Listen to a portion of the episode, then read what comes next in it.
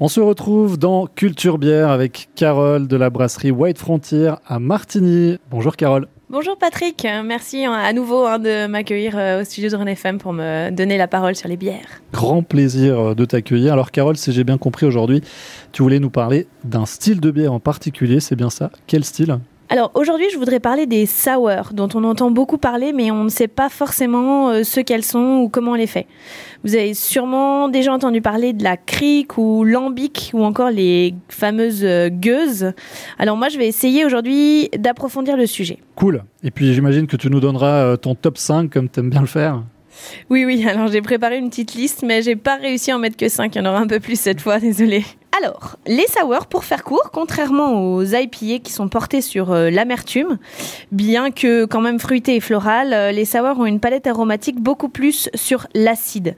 Vous en trouverez des très très acides, mais pas seulement. Certaines sont plus douces et subtilement acides. Moi, je vois souvent des sours à la framboise ou aux fruits en général. C'est donc un style de bière où on y ajoute du fruit? Oui, c'est vrai. Les bières acides se portent bien à l'ajout du fruit, mais on peut tout à fait faire une bière acide sans fruit. Je vais tenter de vous expliquer. En fait, on va parler des quatre méthodes principales euh, pour la création des bières acides. La première, c'est la fermentation spontanée. Tu vois, pour faire une bière, euh, tu as besoin de mélanger de l'eau, du malt et d'y ajouter des houblons.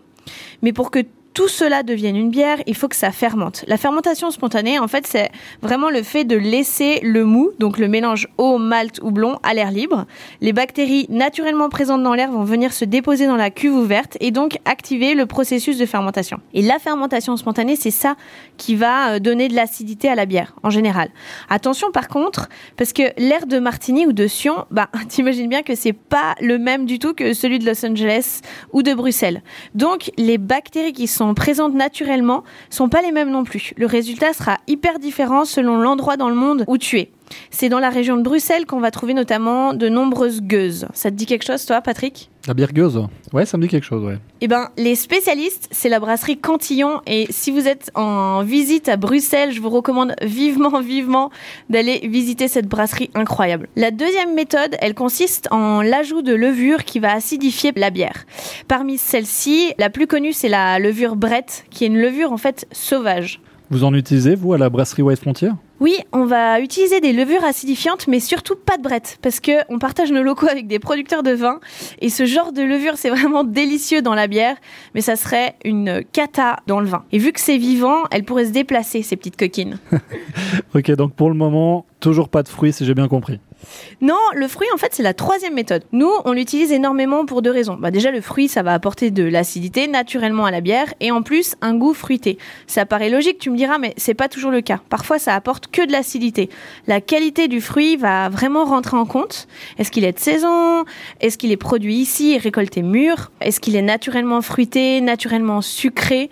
Voilà, ça, c'est tout plein de paramètres qui euh, vont euh, avoir euh, un impact fort dans le résultat final. Ok, c'est très clair, mais par contre, ça fait que trois méthodes, je crois. ouais, bien vu, bien vu. J'allais oublier la dernière. En fait, la dernière, elle consiste à vieillir la bière dans une barrique pour donner de l'acidité. On peut d'ailleurs tout à fait mixer plusieurs méthodes. Par exemple, euh, ce jeudi, on accueille à la brasserie euh, bah, Wild Frontier, on accueille une autre brasserie, la brasserie jurassienne de Black Pig.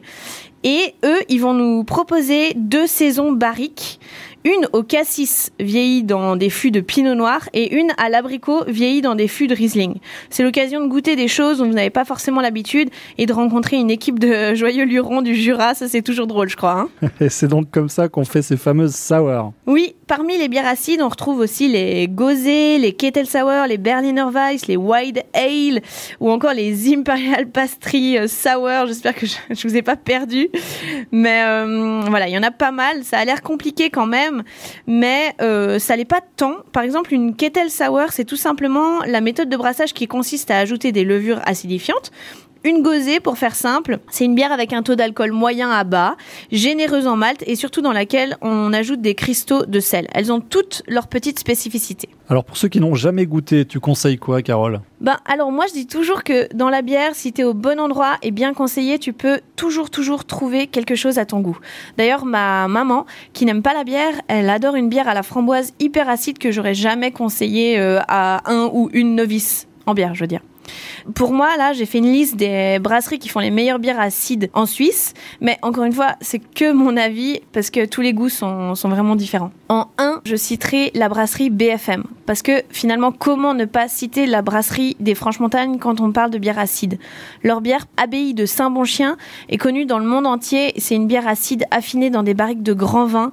Et c'est absolument euh, incroyable. Et c'est une des bières aussi qui les a fait connaître euh, de manière euh, internationale. Après, il y a la brasserie à tue-tête, toute petite brasserie qui a une grande réputation. J'ai le souvenir d'une bière pêche abricot tout à fait exceptionnelle. Ce sont que des éditions limitées par contre, et eux, ils sont à Aigle. On pourrait encore citer la brasserie L'Apaisé à Carouge, la Chien Bleu à Genève, la Saint-Laurentius à Zurich et la White Frontier aussi à Martigny.